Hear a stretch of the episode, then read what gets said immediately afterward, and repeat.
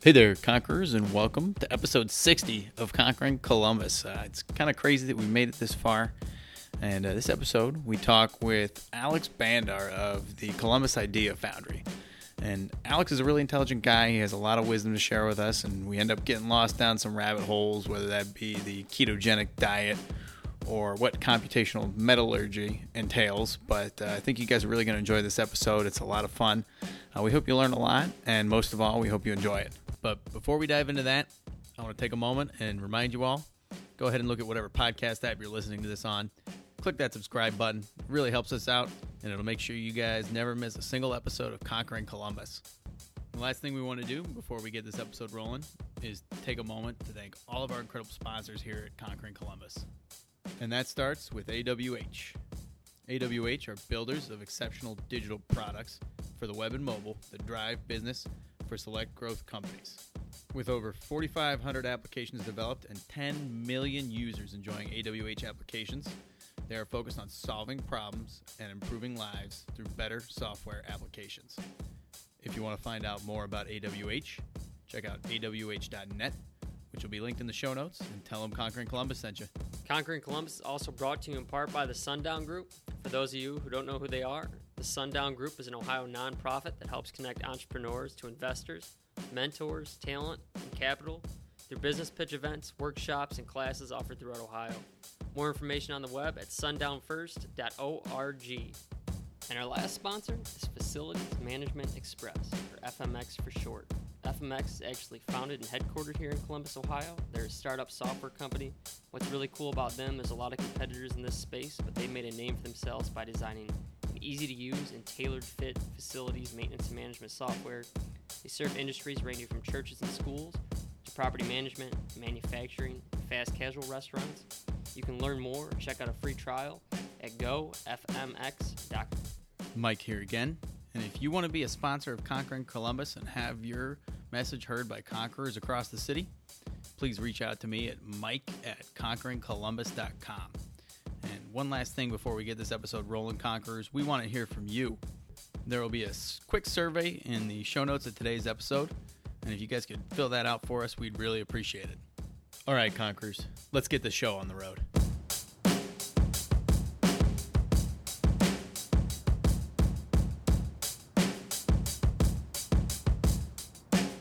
Could drop me anywhere on the planet in any environment, and I might get, you know, my head kicked in in the beginning, but I'll find a way to survive. I'll find a way to get the job done. yeah, there's a little doubt, but you know what?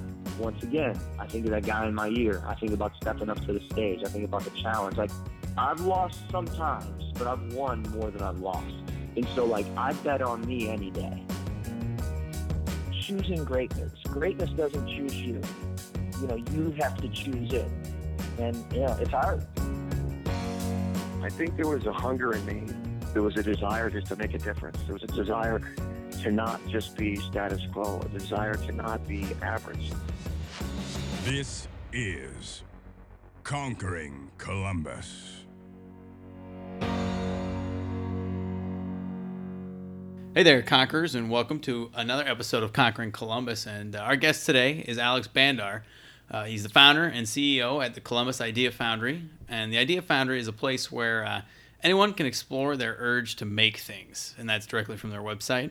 Uh, it focuses on providing a space and support for artists, artisans, techies, entrepreneurs, anyone who's looking to build something. And uh, before founding the Idea Foundry in 2008, Alex was a senior research scientist at the Scientific Forming Technologies Corporation, and he completed his undergrad at Rensselaer Polytechnic Institute. I probably pronounced that wrong, so don't butcher me. Um, and then he headed to Lehigh University for his graduate studies. But welcome to Conquering Columbus, Alex. We're excited to have you on the show today. Thank you very much, Mike, and I appreciate you asking how to pronounce my name before we started. I should have told you how to pronounce Rensselaer also. Rensselaer, uh, yep, Or see? just RPI. RPI, I like that better. I'm going to go with RPI from now on. But uh, how's your day going so far? You know, uh, it's it's a pretty typical day. Uh, had a uh, management meeting this morning. We have a once a week meeting with our uh, management, and then a once a week meeting with our staff, and then uh, delivery truck drove through some low hanging power lines and uh, ripped those out. So we had a little excitement with uh, Columbus Fire and Columbus PD, and then gave a tour to a bunch of docents from the Wexner Center, and then made a business pitch to a delegation of 60 Chinese folks um, who are looking to set up shop maybe in Ohio. So that's a pretty it's it's what's typical these days now, and I, and I love it. So following up from the low hanging power lines and uh, bringing the Chinese folks that are thinking about setting up shop down here, you know, Franklinton's a really unique area where some areas kind of seem like well, I don't know, and then like you got all these things going on developing happening in one area where it's real nice, the other area it's not. So I'm not surprised about the low hanging power lines, but I'm interested on how the Chinese individuals kind of thought about the area and what their uh, feedback was. You know, uh, so Smart Columbus is the uh, they're the recipient of the Smart City Award, and I don't know if folks know that Columbus competed with about 70 other cities from San Francisco to Pittsburgh. Um, to be the recipient of 50 million bucks from the feds, which were met with about half a billion dollars of in-kind monies promised by OSU, by Battelle, by AEP, and they're uh, they're fixing to make Columbus the smartest city in, in the U.S. Connected grids, um, open data sets, sharing information from places like COTA to the high school graduation rates to what employers are hiring. So you have this kind of operating system that makes sure the city is just being run intelligently. And their offices are at the Idea Foundry. We're proud of that.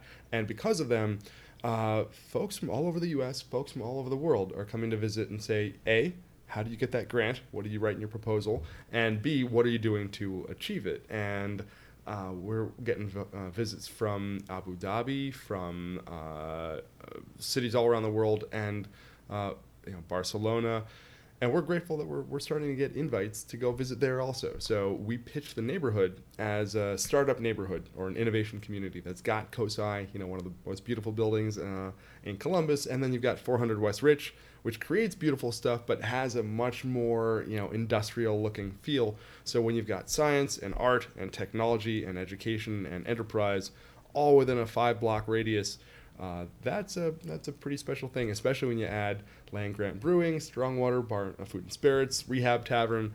Uh, you can bend an elbow at the end of the day and uh, and make some creative collisions. So that's uh, it's getting some attention.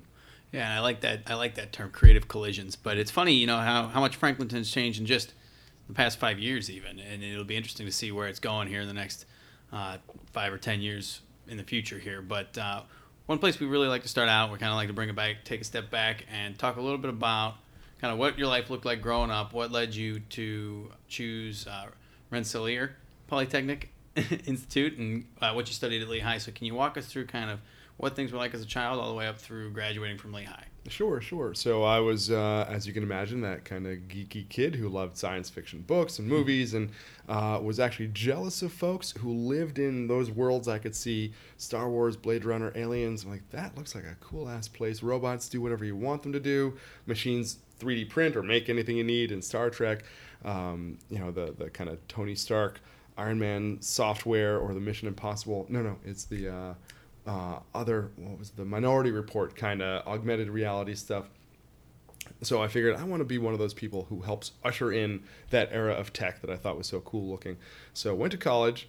Um, this was after working in our family restaurant. So dad's Arabic, uh, mom's American, and dad bought a Greek and Arabic restaurant which uh, was where we really grew up. So here in uh, Central Ohio, uh, it's actually in uh, Cambridge, Massachusetts. So originally from Boston, and uh, my brother's the one who got the accent. Uh, I got the the baldness, uh, but um, the uh, uh, the restaurant was a whole lot of fun. And the reason I mention it, we're gonna jump forward to the Idea Foundry later. Um, but then went to college and you know wanted to make jetpacks and flying cars and all that stuff, and realized pretty quickly you can actually design nearly anything.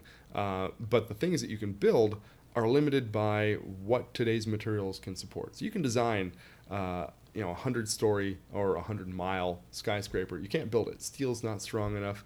You can make a design an airplane with a mile wide wingspan. Again, the aluminum won't hold it. Um, so I thought, let me go into materials science, and if I can make a new material that's got more conductive copper or stronger carbon fiber, that'd be like adding another color to the palette that all the other engineering disciplines are painting with. And I thought that'd be cool. I thought it'd be fun. I was naive as hell to think that I could do it.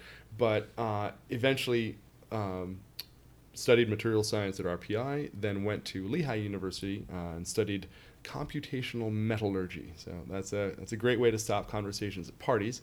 Pretty much, you take the physics out of a metallurgy textbook, put it in JavaScript, and make a simulator that allows a manufacturer to see what it would look like to make products in their factory and actually virtually test how strong those products are made before they spend a dollar on tooling or on buildings or on people.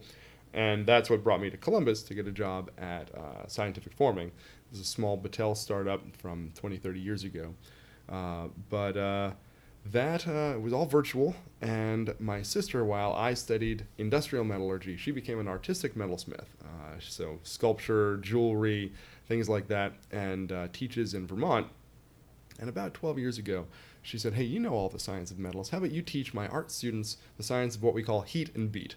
So, heat up a piece of steel, hit it with a hammer, and forge it into a sword, or heat up some silver and smith it into a bracelet and I had a, a, new PhD and a giant ego, and I said, eh, "I'll go teach your artists to be practical." Yeah, I can go do that.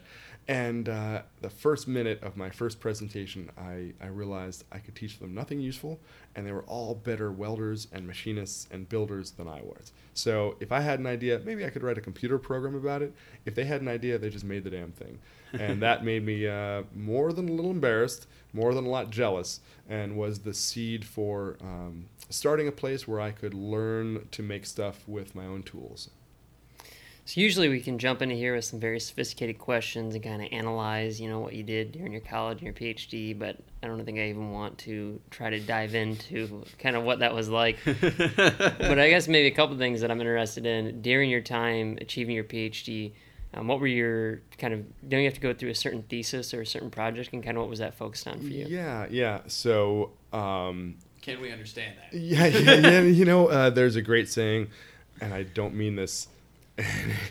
if you can't explain it to a five-year-old, you don't understand it. So not that you guys are five-year-olds, but uh, like it's, it's the mark of someone. It depends who really... on who you ask. Probably debatable. right. Uh, yeah. I mean, some people might suggest otherwise, but um, yeah. So actually, um, was really interested in in plastics that conduct electricity when I was at RPI, and that's actually the opposite of what they normally do. Normally, mm-hmm. plastics are a good insulator, but there are some funky ones that have some neat properties.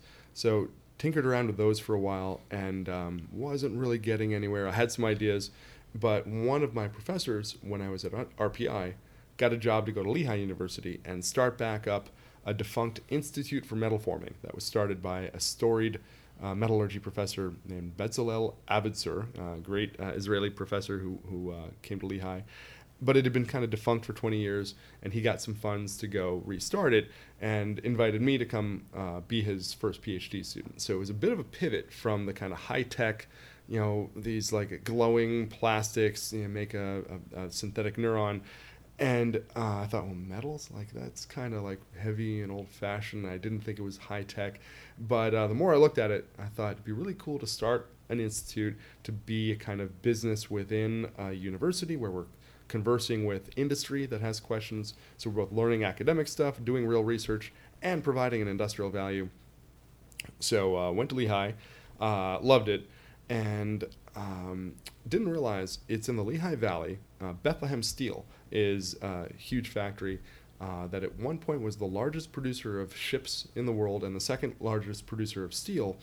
And uh, they have a great research lab, so we have a big relationship. And I figured I would become a metallurgist, I'd get all this uh, kind of interesting knowledge, and I'd work at Beth Steel right across the river from, from my grad lab, and, uh, and then live my life. And while I was polishing my samples and doing our, you know, staying up late and studying, I could see the factory through my graduate lab window. Uh, they went bankrupt. And I said, ah, oh, okay, is that the way the wind is blowing? I'd better learn something more innovative.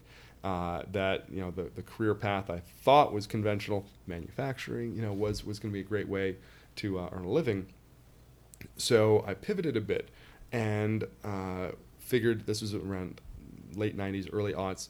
The web was becoming a thing. Uh, Java programmers were making good money. So I thought, I bet I'll make more money and I'll have a better career as a Java programmer than a PhD metallurgist. So I taught myself Java and that's when I first started making software that simulated these processes. But more importantly, what I learned, uh, you the the whole way you can learn a computer program, uh, you can learn it for free, and you can actually the tools you need to quote unquote write a computer program, compile it, and turn it into uh, an app or an executable. All those tools are free, and I didn't know that. And all the instruction manuals, all the videos, they're all free too. And so when I realized uh, that was pretty cool and empowering, and I started teaching myself, staying up late, hit a bug, get kind of tired, and I was going to turn in one night, and then it occurred to me if I can download these tools, if I can learn to do this for free, and all I need is the internet, someone in Ho Chi Minh City, or someone in Sao Paulo, or someone uh, in a you know, another part of the world. These are the cities that you think about when you're tired and about Right. well, I tell you, they're places with hardworking, smart people where the fair market wage is much lower than in the U.S. And they will stay up later, and they will be a better programmer, and they'll charge less. I thought that's my competition. So this is where the world being flat is a two-edged sword.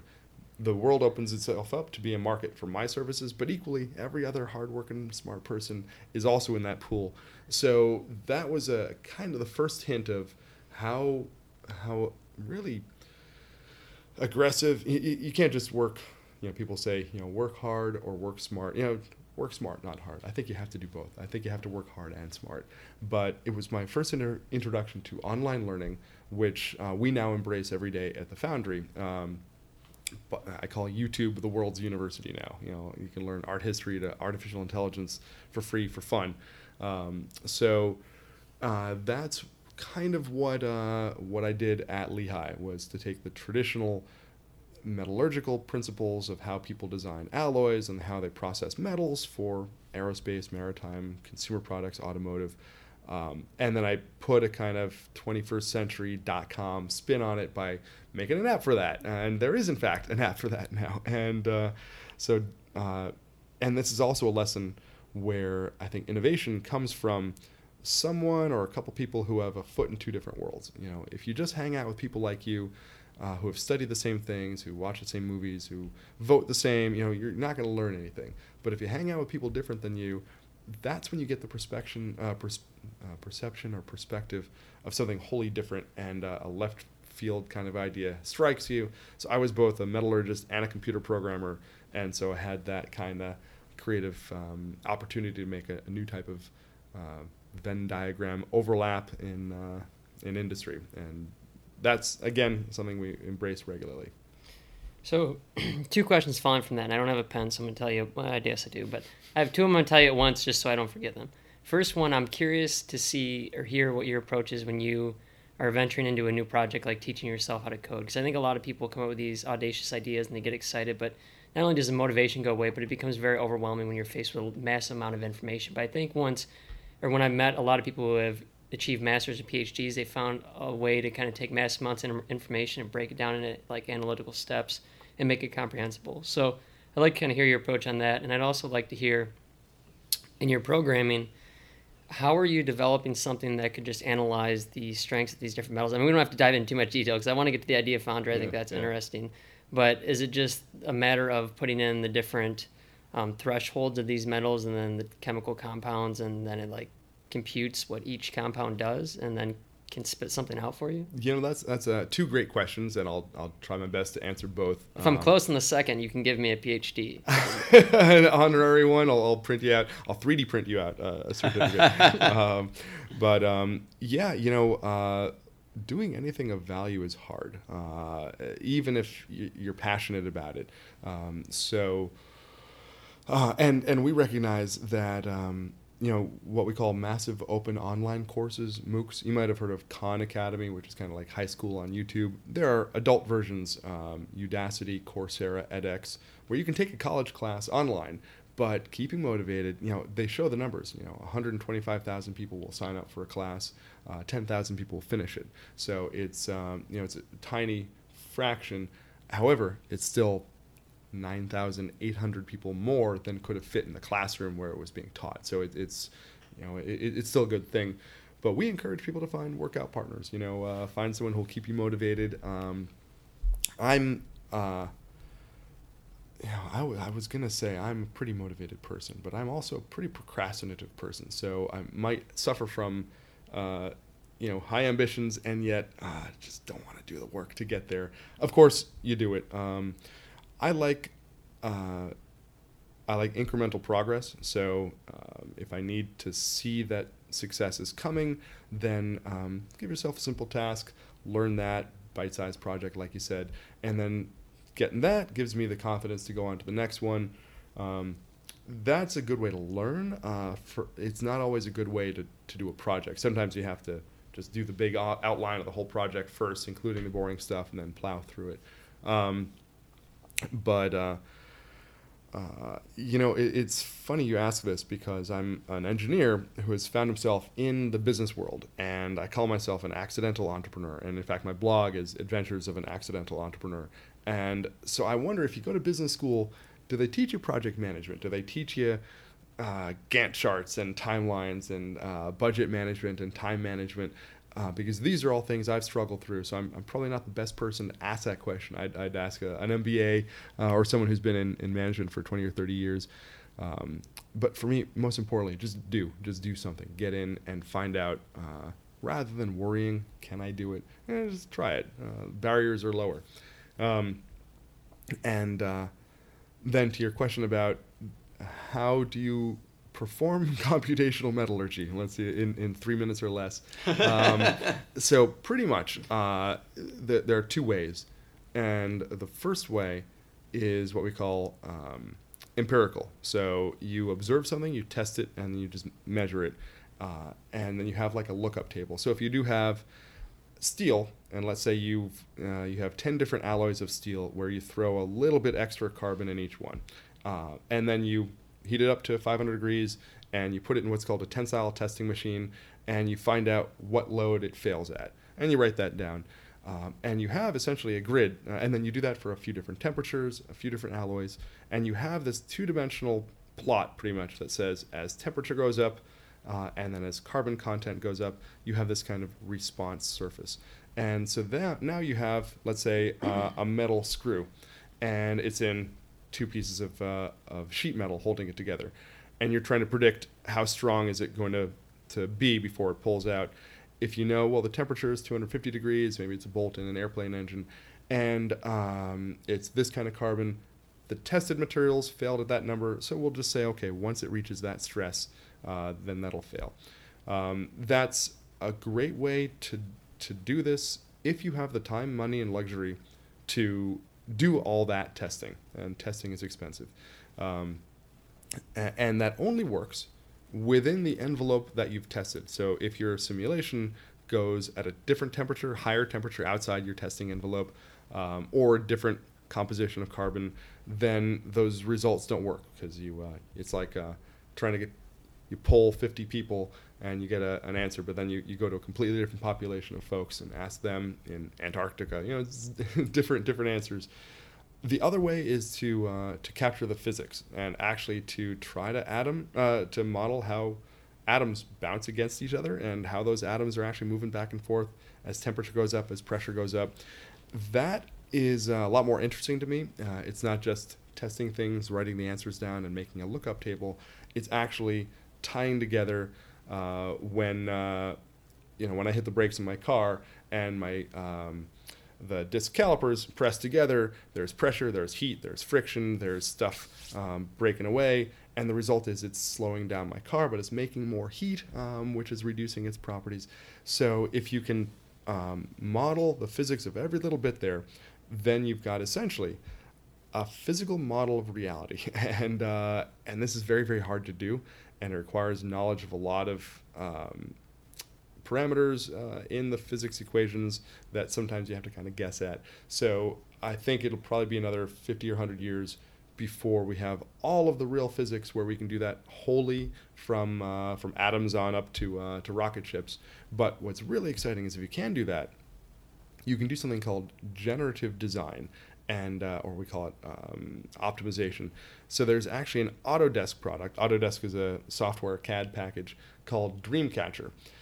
And so if you can in fact simulate how structures perform when they're under load or uh, or being used, and you know how to make those things, then instead of saying, I'm going to design a bicycle and then I'm going to see, is it strong enough to hold me? Can it race the way I want it to? Instead, you say, uh, I want a bicycle with these properties. And then the software actually designs the bike for you and says, well, these are 100 different designs. Uh, pick which ones you like. And there's actually just a week ago, my friend Nick Turner, who designs motorcycles, designs and build them, uh, he was showing me that like these bizarre organic designs that you'd never i don't think a human would ever conceive of but the machine came up with it because it's thinking a thousand different ways than you are uh, and it'll tell you okay if this is the performance you want then this is the design you want. And then you can go back a step further and say and these are all the manufacturing processes the shape of the tooling the composition of the materials that you need to build it. And this is how you do it. So really it frees us up for whole ideation. Uh, right now machines leverage our power to make heavier and bigger things, uh, computers are going to do the same thing. When they start taking the the mental busy work out of design or uh, or engineering and free us up for what humans are good at, which is thinking, not just being a, a biological computer. And I'm sorry that I got us caught up on that tangent. I'm so interested because, like, as we move forward in this technology and want to go to Mars, it's like you get to a point where there's these theories and axioms that can't be dependent upon humans anymore, and they really have to be sound and can't have any logical gaps. And you get if you have a million different attributes coming into one single point that you're trying to prove, it's going to have to take a computer to figure that out. You know. And it's like missions like Apollo or things like that where they didn't account for temperatures Mhm, and you mhm, mhm. came back into space and people died. So, you know, Mike wants to go to Mars, and you know, if he wants to come back and do more episodes of Conquering Columbus, I can't have him dead. So I'm worried about it. it would be a little tough to do Conquering Columbus episodes from Mars since uh, we wouldn't even be able to talk more than I think it takes like what is it, thirty minutes or so to get a message from Mars to. Well, yeah, with that the Earth. attitude. No, it's literally limited by the speed of light. Uh, It'll be a long podcast. but uh, I guess let's jump into the Idea Foundry. What and can you talk a little bit about from from your time at Lehigh until starting the Idea Foundry? Like, where'd the idea come from? yeah, And yeah. uh, when did when did you really get started? Yeah. So um, when I was in grad school at Lehigh, finishing up my PhD, uh, it occurred to me only now do I know what I wanted to study. Like um, I wished. Uh, I'm very happy with the career paths and educational paths uh, that I've taken, but it'd be great if, at a young age, say middle school, early high school, you could go to a camp where for five days they teach you, say, four or five things each day, nine to five. Uh, so you learn 25 skills in five days. Uh, paint a painting, say a few words in another language, climb a rock wall, do some welding, uh, do some 3D design, uh, and see if you have a passion or aptitude for any of that kind of stuff. And I haven't seen you go to you know wrestling camp or uh, uh, you know band camp, you know, but not something that gives you a buffet of skills, and you're not going to be an expert in them, but it's just going to expose you to the kind of stuff before you have to decide what you want to study for college, uh, if you want to go to college or if you want to go into a trade, and uh, you found your your passion there. So I thought what would be really fun would be to buy a farm about an hour outside a, a major city. And I was still not, I wasn't sure where I was going to go for work, so the, the nation was open to me. And uh, turn the corn silo into a rock climbing gym, hopefully have a creek nearby where you can teach kayaking and canoeing.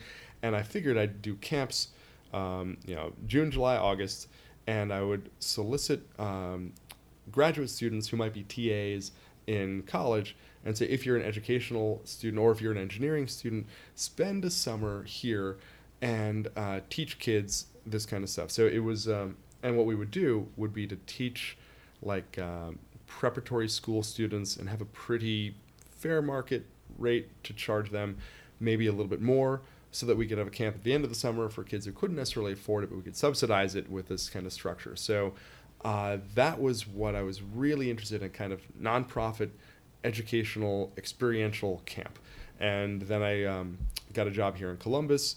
Uh, incidentally, uh, with such a narrow PhD, uh, there were only four places on the planet that might have hired me, and I interviewed at all of them. And one was um, That's uh, got to be some nervous interviews. you know, I tell you, I tell you, I, I, I was kind of invited to each of them, uh, but it was a tenure track at Waseda University in Tokyo, um, and uh, that was that was interesting. Um, it was uh, to work for a national lab called uh, NIST, the National Institute for Standards and Technology in DC, and uh, or to work at University of Mississippi in Columbus, Mississippi, uh, or work for scientific forming in Columbus, Ohio. And Tokyo was too far. Uh, I have a cousin who's worked in the nuclear industry. Incidentally, his name is Osama. Uh, he goes by Sam after 9/11. Uh, he has some probably for the best. little challenges, but um, and he's traveled and worked in Sweden, Italy, Saudi, and he said, look. Don't work abroad. If you want to visit, if you want to travel, just have a vacation there. You know, if you're working elsewhere, the food's different, the language is different, you're far from your family, and it's still work. Uh, so he, he gave me some really good advice. Um, but uh, and DC was too hot, trafficked, and crowded. My brother lived down there at the time. I'm very close with him. Uh, when he decided to leave around the time I was hiring, I said, well, that's one less incentive. Uh, Columbus, Mississippi was a little too rural for this uh, Yankee, and uh, Columbus, Ohio was the, the porridge just right. Uh, I could still get sushi up until midnight, which is my check mark for a big city. Uh, it was small enough that cost of living was great. Um, College Town has a lot of vi- vibrancy, a lot of tech, a lot of manufacturing. It, was, it was great. Um, so, so when I came to Columbus, I, I realized, you know, I, I'm a city boy, so I do I don't want to be an hour out of the city. I like those the trappings of uh, metropolitan life, uh, and I like big warehouses. I think I'd love to live in a refurbished warehouse, but um, uh, had a little duplex house. Uh, was renting that for a few hundred bucks a month. Had the nine to five, and uh, was kind of bored. And this is around when my sister invited me to go to her space in Vermont. And Layla, my sister, is the uh, she was for seven years the sculpture technician for a place called the Vermont Studio Center, and the the VSC is the world's largest residency program for artists and writers, where uh, every month, thirty artists and writers uh, spend a few bucks to. To stay on, it's an old lumber mill. So they have barns on the campus. They have a giant wheel that still spins by the creek. Uh, they've converted the, the big room into a four star restaurant. And they have seven technicians, art uh, sculpture, photography, writing. Uh, I forget the other few. And if you're a sculptor, then you go spend a month there to learn writing. If you're a writer, you learn photography. So you, you, you inform your medium uh, by immersion in this kind of one month long camp. And Layla taught people how to sculpt. And that's where I gave that lecture that deeply embarrassed and uh, motivated me. But what I was really fascinated by was uh, for a whole month, you get people from artists from South Korea, from Brazil, uh, every state in the U.S., and they're uh, perfecting their trade. They're sharing tips and tricks uh, during the day, and then evenings it's barbecues and campfires and beer, and they're all talking and, and, and sharing their uh, kind of life stories. I thought this is the most dynamic environment I'd ever been in, wholly unlike 12 years of engineering school. Uh, you know, you can imagine the difference. And uh, I said, you know what? I don't want to wait all year for one weekend uh, to do this. I used to go and teach this lecture uh, once a year. So I want this every day. And so I cast about for an art studio in Columbus. You know, engineering is cool, but art is sexy. And uh, I found the, the Milo Arts space. I don't know if people know it in Milo Grogan. It's a 100 year old converted high school that is a live work art loft space. So they have maybe 40 or 50 old classrooms. Uh, each classroom is a uh, is a, a, living space. I had one with a loft. Um, you know, irregularly functioning steam heater, uh, great drafty windows. It was fantastic. But it was that kind of culture where, again, evenings and weekends, barbecues, trading tips and tricks, uh, communal living. Everyone had one kitchen. It was a lot like what I imagine living in a dorm at an art college would be. Uh, so everyone's doing their stuff during the day or night, and then also, uh, you know, sharing and learning. So I had my cake and I ate it too during the week. I would stay at my boring duplex in Dublin, and weekends I'd go crash at Milo. And uh, that's where I thought, you know what, I wonder if I can stand up an educational program to teach kids technology through hands on functional art projects. So, uh, trick them into learning programming, trick them into learning design. And I, I like the uh, kind of steampunk motif of brass and wood and lacquer, but things that functioned. So I made an Edison phonograph that played a uh, touch sensitive LCD internet portal so you could hear Pandora through an old Edison horn and, uh, you know, Vampire Weekend, real tinny. Uh, loved that kind of stuff and uh, thought this is an interesting project. So um, started that project there and uh, that kind of turned into well i need tools and uh, well i'm learning from the web and uh, there's an interest in this, so people like this, uh, and eventually graduated from Milo and rented my own garage and uh, and started the foundry. And then following from there, kind of how has it grown and what does it look like today? Mm. Um, stupendously, astoundingly, uh, surprisingly. Uh, And this was how many years uh, ago? Nine years. So, started in 2008. Um, just pulled up Craigslist, Columbus real estate, and looked for industrial spaces I could afford. And at the time, I had uh, two friends who wanted to help support me uh, in this venture, and they were going to Norway uh, for work for a year. And they said, you know, we need someone to house sit. And so I thought, originally, I figured I'd be an engineer for my life. When I retired, I would explore these ridiculous ventures. I might start that camp for kids or community workshop. But then when this opportunity came up that I could save 700 bucks a month in rent for my house, I said, well, it's, uh, maybe I can, I have this funny opportunity to save some money. Maybe I can throw that towards an industrial space and try for a year at this uh, community workshop. And if it was a spectacular success, quit the job, make it the full time thing, and, and go off to the races. If it was an abysmal failure, well, I enjoyed trying. I made some friends. I'll wait 25 years, retire, and then do it again. So I found a, a garage, 2,400 square feet, uh, for 1,100 bucks a month, and I really foolishly thought, well, okay, I'm saving 700 for my house, uh, 1,100. I can tighten my belt 400 bucks a month. You know, I've got a decent salary as a as an engineer, um, and uh, I didn't really understand trash, internet, security, insurance, uh, utilities, uh, all the ancillary costs. We had to yeah so so i was pretty much losing my shirt. I, I had a pretty good disposable income and i was very very good at disposing of it uh, for, for about a year two years ten years frankly. Um, but uh, so we bought some tools. I bought some tools. I made a website. Um, i threw the door open and i said if you want to learn woodworking if you want to learn blacksmithing come on in and for two years it was me and the wind and the mice and uh, no one came in. And i realized i had done this backwards. Uh, we consult now with p- people all around the world on how to create their own maker spaces their own startup neighborhoods and it always starts with make your community first. You know make a facebook page make a website meet in coffee shops uh, you know raise your flag that this is what you're doing. Attract 100 or 200 or 300 people uh, in a year or two and then ask them, okay, how many people would give me 50 bucks a month if, if we started a venture? And that way you know right away what your market size is, how to price it.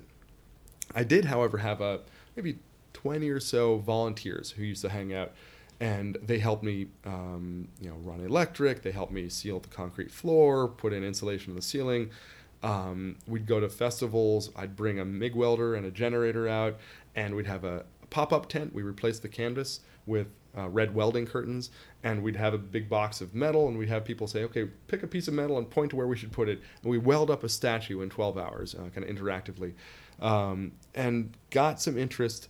But after a year, it was neither a spectacular success nor an abysmal failure, and uh, so I had to say, well, let, us try one more year and uh, see if we can get uh, cash flow positive, uh, enough interest. Um, and after another year, it was still middling. A lot of interest, a lot of fun. I was meeting the kinds of folks I wanted to hang out with, but um, it was bleeding me dry. So I had to make a decision: Do I contract to a, um, private co-op? Let's say there are six people who want to split the rent, split the utilities, split the cost of tools. We lock the door to the public, but we have a place to be our own kind of private uh, making club. Um, or do we go big and rent a much larger space? Uh, throw myself off the cliff uh, financially um, because I would then not be able to pay for everything with my own income. I'm reliant on people to pay me dues and classes. And we rented a much bigger place, but uh, I started carving out studio space there. So we had maybe a dozen of our volunteers rented studio space, paid me a couple hundred bucks a month. So a, a model was starting to uh, materialize where maybe the people who rent carve out 30% of your space. That's rented studio space. That covers your rent. Um, maybe you've got 30 or 40 members paying it 25 bucks a month. Maybe that pays your utilities. Uh, and then teach classes, and the classes are your gravy, um, wh- where you can afford new tools, or maybe eventually pay for a salary for someone. Um, so- Eat dinner. At yeah, night. I know. Yeah, Right. I I joke slash don't joke. Uh, I tightened my belt so far. I could eat. Uh, I could eat for five dollars a day. It was. Uh, I looked for the highest ratio of non-fat food calories per dollar per minute prep time. This is how an engineer bachelor cooks. And I found it was uh, Bush's baked beans. I like the one with the onion flavor, and uh, turkey dogs. And I'd have a couple packets of oatmeal for breakfast. And then I'd uh, pop the, the can open. I'd put one of the turkey dogs in. I'd eat half the beans, the whole dog, cold. Uh, and I could eat in about three minutes. And I'd stick the rest in the fridge. And I'd eat the other half for dinner and I lost maybe 15 pounds the first year. But um, those were the kinds of bizarre. And things now you I can was write a doing. diet book. Uh, you know, yeah. Now, now I do the ketogenic thing. That's a whole other conversation. Really interesting stuff. But um, I did that for a year. yeah, yeah. What do you think? Oh, I hated it, but I was doing it for wrestling. Oh, were so, uh, they, they, I, when I had to wrestle 125 my junior year, and I came in weighing about 150 pounds, they said, "Yeah, we're Oh gonna we're gonna do the God. ketogenic diet." yeah, and yeah. I said, "Okay." Yeah, yeah. S- Significant difference though between doing it at a Because cal- cal- to be Sure, sure, sure. deficit Right. too, though, and Right. Oh, oh, totally. Uh, last year, so I wrestled in high school. It's one of the hardest stuff I've ever done. Deeply respect anyone who does that sport. But um, last year, so I'm such a data-driven person. I've written an app for myself that tracks my uh, my calories, my time, my money, my uh, mental discipline, and uh, um, and then um, and my weight, and I can see that. Last year, I did the caloric restriction, and I cut down to 1,500 calories uh, a day. And within you know two weeks, I had dropped you know uh, eight pounds, uh, but I maybe less than that. But my night vision was going. Um, I was uh, like literally, I googled one. I was having trouble just seeing stuff at night, uh, like uh, I think diet and night vision or blurry vision and hypoglycemia came up. So I'm literally, you know, it's not good for you. I was tired, I was grumpy. um, but the ketogenic thing, uh, I'm surprised I'm not hungry and I can eat 65% fat. Um, my blood work is better than it was before. It's bizarre. Th- There's uh, a whole other conversation about why grain was at the bottom of the food pyramid for 50 years is actually, I think, a, a mistake slash too much lobbying from the evil big grain industry uh, and uh, never thought that was a thing. Fat's not bad for you. Uh, that was vilified by big sugar. Uh, so you know, things I've learned in the last year. But um, the keto thing's been much better, much easier. Um, but uh, how how do you notice that it correlated to your ability to think? Because I do a lot of experiments with my body in the complete wrong way, almost accidentally, just because like I run a lot, I work out a lot, I study a lot. Like I take everything to the extreme, and I'll you know I really like ice cream and sugary sweet foods. But then I'll go through phases where I'll eat nothing but like fruit or Mhm, like really mhm, healthy mhm, things mhm. for like several days, and it's almost like a ketogenic mhm, mhm, situation. And I found that I'll go through phases where I'll start and I'll think really, really clear when I'm eating healthy. But then, like, I don't know if it's like losing the glucose in my brain or something like that. But if I get really tired towards the end of the week, like, my thinking disappears Yeah, then. yeah. And if I spike it up with some ice cream, I'm just like tackling the world again, you know? So it's like Yeah, I- very interesting. I, I think it's this kind of self introspection that uh, a lot of people don't do. I, I think they, um, and this is where, like in, in high school, in middle school, in uh, elementary school, you learn about geography, you learn about whales. But I wish they would do things like uh, learning about yourself, uh, and that the goal of life isn't necessarily learn a trade, get a career, be happy, and the the things that make you happy enough time to do what you want, um, to know how to talk to people that might be interesting, uh, to live a healthy and happy life. Like I have never had a class on how to be happy. I had uh, a phys ed class, I had some nutrition, but um, never had like a, a class on how to introduce yourself to someone. Uh, if you're lucky, you've got either you're naturally extroverted, I am deeply naturally introverted, or you've got parents who teach you, peer groups who teach you. Um, but I'm still shocked that I think the most important life skills uh, are not actually taught. And so, been a fan of people like Timothy Ferriss, Four Hour Work Week, uh, living experimentally and, and empirically. And uh, um, uh, the thing that shocked me most, I've always had a very congested sinuses. Uh, as a kid, um, I was like a bulldog. Like bulldogs don't know, they don't breathe great. Uh, they're just, and- but they're happy as hell. And, and so I was happy as hell. Um, but uh, um, and did the food allergy test thing. And I was allergic to all the foods. So All the uh, foods? pretty much. eh, Chicken, rice, grapefruit juice, prune juice were the things that I wasn't allergic to. So, uh, so I could I could Mix eat those all up in one Oh, one t- nice I stew. You, Josh, you know, for, for two weeks uh, at, at like 11 years old, that's all I ate, and I could actually breathe pretty clearly. But I hated life. Like this is not fun. So for 43 years, um, been you know hard to breathe, and that leads to problems sleeping, which leads to um, all sorts of life problems. So for the last year, I've been going to like an apnea doctor. Do you put that damn CPAP thing? Hated it all. Um, finally, I said, let me try keto. A number of my friends at the shop who are the same kind of nootropic, uh, self-improving, um, Tim Ferriss type people suggested keto. Uh, four days into not eating wheat, and my nose was completely clear. And I'm like, oh, this has got to be a coincidence. And like the fifth day, sixth day, and, and now if I stop, if I eat bread, if I drink beer, uh, you know, it, within another couple days, comes right back. So that's where I was deeply surprised at how much you know food impacts you. And I'm the kind of guy. I'll eat food off the floor. Like, uh, you know, germs are a joke. Uh, uh, I'll eat a week old yogurt that's been sitting on my desk just to prove that I got good gut flora, you know. but um, so so I never really valued. Uh, you know, we're, we're biochemical reactors that can take whatever you put in it and give us the fuel you need. But you're right, there is a, a huge impact, uh, and then just getting used to um, detecting those waning mental signals where it takes a little extra motivation to answer that email or to concoct something new um, time to eat, uh, and uh, especially if you're either keto or calorie restricted. But um, then there are cycles in the morning, most energetic, most creative. That's when you have to do the stuff that requires the most mental discipline. And uh, do not check emails first thing in the morning because you're doing other people's work. Uh, and by the time you've gotten that off your plate, if you ever get it off your plate, and it's time for you to compose your own project, your own thing, you've exhausted your reserves. And this is one thing most people don't consider too I think most people know you can only run so far until you get tired. Um, your muscles have a store of energy. Your brain's the same damn way. And uh, but no one because it doesn't cramp because it doesn't actually give you a painful uh, you know, neural message. We don't think. I feel like mine might be cramping in the last couple weeks, but continue. Yeah, but I so I think understanding that uh, there is a reserve of mental discipline, which is why like Obama had only two colors of suits um, because just making that first decision in the morning chips away a little bit at that uh, that decision exhaustion. So uh, lead a life. This is why the Google guys black T-shirt, blue jeans. Like uh, it's not. They're neither of these is a fashion statement. It's saving your mental reserves for the tasks you want to do. Yeah, that makes a lot of sense, and I, you know, it's kind of an interesting. We got we went down a little bit of a rabbit hole there, uh, but so let's jump back on track. Let's talk about kind of what the future of the Idea Foundry looks like, and maybe talk a little bit about some of the cooler uh, projects or things going on right now. Yeah. Um, so right now we're in a steep ascent uh, from the 2,400 square foot dirty, hot, sweaty garage we started in that flooded twice a year. We had crickets every time it would. It was funny. uh, then we moved to a 10,000 square foot industrial complex.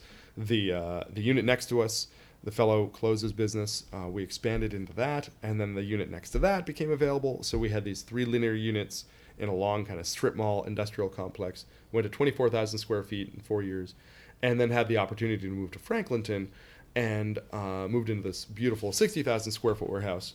Uh, but I had no money, uh, couldn't really renovate the whole place, so we were grateful to get a couple of grants from the Columbus Foundation and from Art Place America uh, to build out our first floor to build just the workstations, so just the tools welding, blacksmithing, 3D printing, laser cutting, woodworking, robotics, metalworking, jewelry, all that good stuff.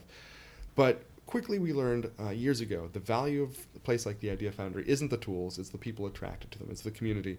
And if we wanted to have a big event, 50 people, 100 people, we couldn't have it in the wood shop. We couldn't have it in the big project room.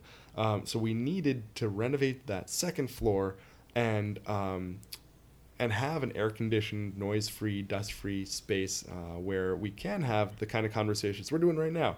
So, um, tried to fundraise, had some trouble with that, but met some amazing people. Uh, Christopher Celeste and Nancy Kramer have an angel uh, investment company called Hatch, which stands for Help at the Critical Hour. And they caught us at the critical hour. I tell you, it was make or break uh, for. it was very, very close. Often I'll visualize an airplane that has run out of gas and it can see the runway and it's trying to make it there and i was wondering like are we gonna hit with the landing gear 100 feet short and nose in and explode or are we gonna make it? And it was it was within inches. Um, but um, grab that pork and beans and hold on. Cold can. Um, so thankfully, they've helped us with uh, some investment and with a loan. We built out our second floor into a co-working space with offices for startups, with uh, desks for co-working, event space, conference rooms where we can do podcasting ourselves, and we started doing that too. Um, and uh, now we've opened the doors to an entirely different type of market segment. So people who are the solopreneurs, who are a small business just starting out, they're not ready to rent three-year lease like the beautiful office you're in here right now. Um, they need a place to be a springboard. So uh, we're doing that, and we're networking those people who are running businesses or providing services like graphic arts, web development, marketing, SEO optimization we're networking those people with the makers who are making products. And if they want to start a business, creative or techie business, often they're really good at that. They're passionate about that. They don't like me. They don't want to write a business plan. They don't want to make their website. They want, don't want to do a logo, do all their legal work. So if we can network those folks, passionate creatives, uh, with the people who like to do the things they need done to succeed, then we've won. We've made a kind of an ecosystem, a one-stop shop for creative and tech startups so right now, that's where we are. Opened about three, four months ago for the the co-working space. Um, fully tenanted, all the offices are filled, but we're grateful to sell dedicated desks and co-working memberships, um, and uh, that's what we're trying to attract. We're also trying to teach new types of classes. So instead of woodworking, learn marketing, uh, learn electronics or programming, um, web design, and I think, you know, in a year or two uh, we will most likely have as many members as we can have on the first floor before we start banging elbows in the wood shop. As many members as we can accommodate on the second floor uh, until all the you know seats have butts and uh, and all the class calendar is completely full. So I think after about two years, and I think this means we'll double in both memberships. We'll be about maybe 1,500 people, um, say a thousand workshop members and 500 co-working members. Then I think we do two things. We split into two new businesses. One is a media company because we make more content than we capture. Every day, we got hundreds of people making amazing things, and there are magazines like Make Magazine, which we love, um, that go and ask people, What are you doing in your living room? What are you doing in your garage? They aggregate other people's content. We're a fountain of content, and websites need pages refreshed, newspapers need white paper filled. Um, so I think we do that. And the other thing we do is we become an e-learning facility. So uh, rather than googling on YouTube how to weld and you get a thousand hits and you don't know which one's really really good or well produced uh, or valuable, I think we become honestly the world center for um, the uh, kind of online making culture. Uh, and there's a whole interesting thing we can do with augmented reality with uh, Microsoft HoloLens, where you wear safety goggles that are not just protecting your face and your eyes, but a virtual arrow can point to the real nut uh, and a picture of the wrench you need to loosen it to indicate how do you change the blade on a table saw. The nature of what it means to know something has changed now in the last 10 years. When all of human knowledge is five seconds away on your smartphone, then what do you need to know? It's not what you need, it's, it's how you learn.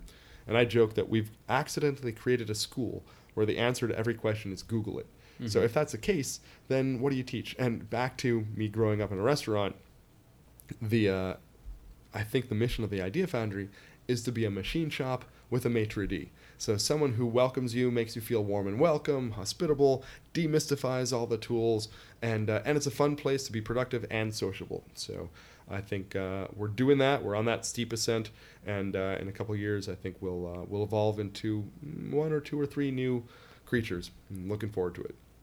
I think there's something to be said though to have somebody there, or whether it's an individual or a group of people, to reassure you that you're going the right direction and doing things right when you're venturing on a project or a new skill like that. Because there's always that kind of creep of insecurity that kind of pops in when something like that. You know, I notice even in academics or a skill that you're trying to learn. So it's kind of cool that you guys have that support system, and then branching mm-hmm. into even video learning things like that will be really exciting to see come out of the place. And then did Compton Construction do your upstairs? Is that correct? Yes, or? did uh, our first floor and our second floor. So he renovated our entire building, and honest to God, we couldn't have moved into that space three years ago without the the help, passion, and effort that he brought us.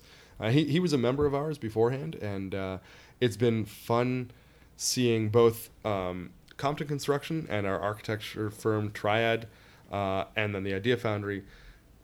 Triad was started maybe 30 years ago by three principals they turned over, and there are three new young folks uh, Brent Foley, my friend uh, who was the architect for our first phase, and then Blake starting his business, and then we starting ours in the in the real kind of professional sense, and watching us like uh, build together, uh, evolve together, get some credibility together. Uh, it's uh, at the same time that the neighborhood is coming online. 400 West Rich is blown up. Land grant moved in. Um, it's uh, uh, yeah, a very special city, very special time. Yeah, and it's funny to kind of come full circle because when we interviewed Blake, he was actually where he was telling us about some of the stuff that was going on with building the Idea Foundry and working on those renovations. But uh, you look like you had something to say over there, Josh. Yeah, no, I haven't seen any finished pictures of it either. I'm really excited to see what it looks like when it's finished. I'll have to stop by. But I was just going to say my whole thought on the process in general is just everything is falling in place over there. You know, the city's coming together. You guys are doing amazing things, building amazing relationships, creating an ecosystem where I can't imagine that successful businesses aren't going to come out of. I mean, it's just it's got to Oh, happen. they, they've already started. and that's awesome. That's Yeah. super cool. It's it's something that makes me excited and makes me definitely want to get a part of myself, just with my kind of desire to be surrounded by like-minded people. Um, and I think that we could sit here and we could talk with you forever. It's always really cool talking with someone who appreciates. And may, maybe a lot of people do, but they just don't study it as much and spend the time looking into it. Just appreciates knowledge in life and like analytically studying different things. So, um, like we ran down that ketogenesis rabbit hole for a little while. I think to wrap it up, um, one thing that we always talk about before the end of the show is kind of our theme on the podcast is live uncomfortably because we found a lot of people that we interview or successful people in general in life that we've ran into have lived uncomfortably for extended periods of time. So interested to hear kind of what your take is on the phrase and kind of how it relates to your life. Yeah, no, I uh, wholly, wholly embraced that. And in fact, um, on my one of my first blog posts, I uh, I scribbled kind of one of my philosophies, and it was uh, uh, comfort zone, just a little circle, and uh, and a sign saying "Don't be here," and there was an arrow pointing to it. Don't be here, pointing all the way across the room. Know, be be a little outside of it. You know, certainly. So don't don't crush yourself with uh, you know impossible expectations and goals. Back to me personally, liking these incrementally achievable goals that give me the confidence to keep going. Um, but uh, you know, uh, Steve Jobs said, "What was it? Uh, stay hungry, stay foolish." Uh, you know, he was so poor uh, as a college student. He would go to the the Hare Krishna uh, church because they had um, potluck Friday night. So he'd go across town, you know, blocks, and he was exposed to meditation and a lot of the, the kind of Eastern culture that has informed a lot of his um, kind of inner thinking, and then staying foolish. Uh, he took a calligraphy class for no good reason, and that's why Macs had 100 fonts instead of the IBMs just having the conventional computer kind of thing. Uh, and that captured the hearts of the designers. Uh, and you capture them, and you've captured the, the design world. So uh, I love doing little bit ridiculous things, uh, living a little bit on edge. Frankly, back to keto, the thing I like about keto is technically you're always starving. Uh, and that you have to keep moving, you have to keep hunting, you have to in order to keep And you're moving. selling it right Kinda now.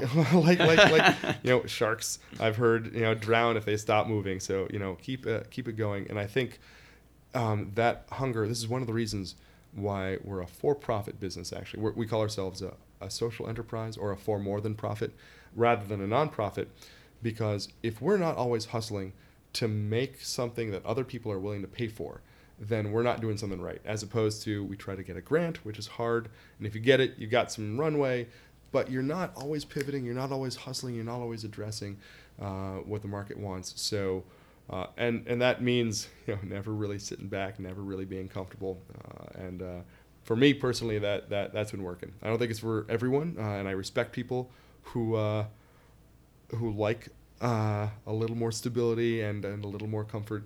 And the, the worst fact about myself is I'm actually a, a hedonist. You know, I love luxury, I love decadence. I'm just a very bad hedonist. I'm very bad at uh, just sitting back and vacating, as I say. Uh, so, um, but yeah, no, um, be uncomfortable. I, I think that's a great place to wrap up there, Alex. But uh, you have any last words for our guests, or not our guests, our listeners? Uh, no, only uh, you know we've started podcasting the Foundry too, and I know how hard it is, frankly, to do what you're doing. Both the, the technical gear on the table here, and the content, uh, and the preparation. And you guys have done a lot more preparation. You've taught me what we need to do to have a successful podcast. So uh, appreciate the invitation, and uh, um, yeah, thanks for the chance. Hey, thanks a lot, Alex, and uh, thanks a lot for listening, Conquerors. We hope you guys enjoyed that episode and learned a lot. uh, about ketogenesis in particular. And uh, we will talk to you guys next week. If you like that episode, check us out on Facebook, Twitter, Instagram, social media. We're all over the place, guys. Share it with your friends. Also, want to ask you if you could do us a big favor check out that podcast app you're listening to us on and go ahead and click that subscribe button. Again, it really helps us out and it makes sure you guys never miss a single episode of Conquering Columbus. Last thing we want to do before we let you go here is give one last shout out to all of our incredible sponsors. And that starts with AWH. AWH are builders of exceptional digital products for the web and mobile that drive business for select growth companies. With over 4,500 applications developed and 10 million users enjoying AWH applications, they are focused on solving problems and improving lives through better software applications.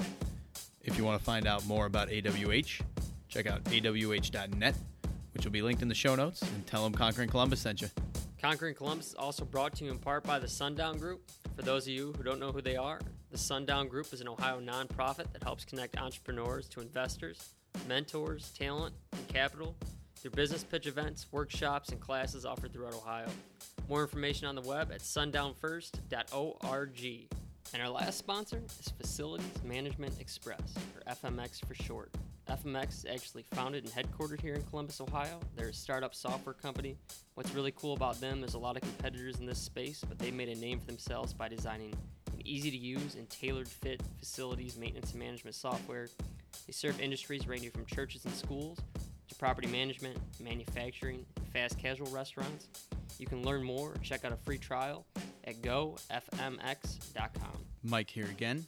And if you want to be a sponsor of Conquering Columbus and have your message heard by conquerors across the city, please reach out to me at mike at conqueringcolumbus.com. There will be a quick survey in the show notes of today's episode. And if you guys could fill that out for us, we'd really appreciate it. All right, folks, that's all we got. We'll talk to you next week. You could drop me anywhere on the planet in any environment, and I might get, you know, my head kicked in in the beginning, but I'll find a way to survive. I'll find a way to get the job done. Yeah, there's a little doubt, but you know what? Once again, I think of that guy in my ear. I think about stepping up to the stage. I think about the challenge. Like, I've lost sometimes, but I've won more than I've lost. And so, like, I bet on me any day. Choosing greatness. Greatness doesn't choose you. You know, you have to choose it. And, you know, it's hard. I think there was a hunger in me. There was a desire just to make a difference. There was a desire to not just be status quo, a desire to not be average. This is Conquering Columbus.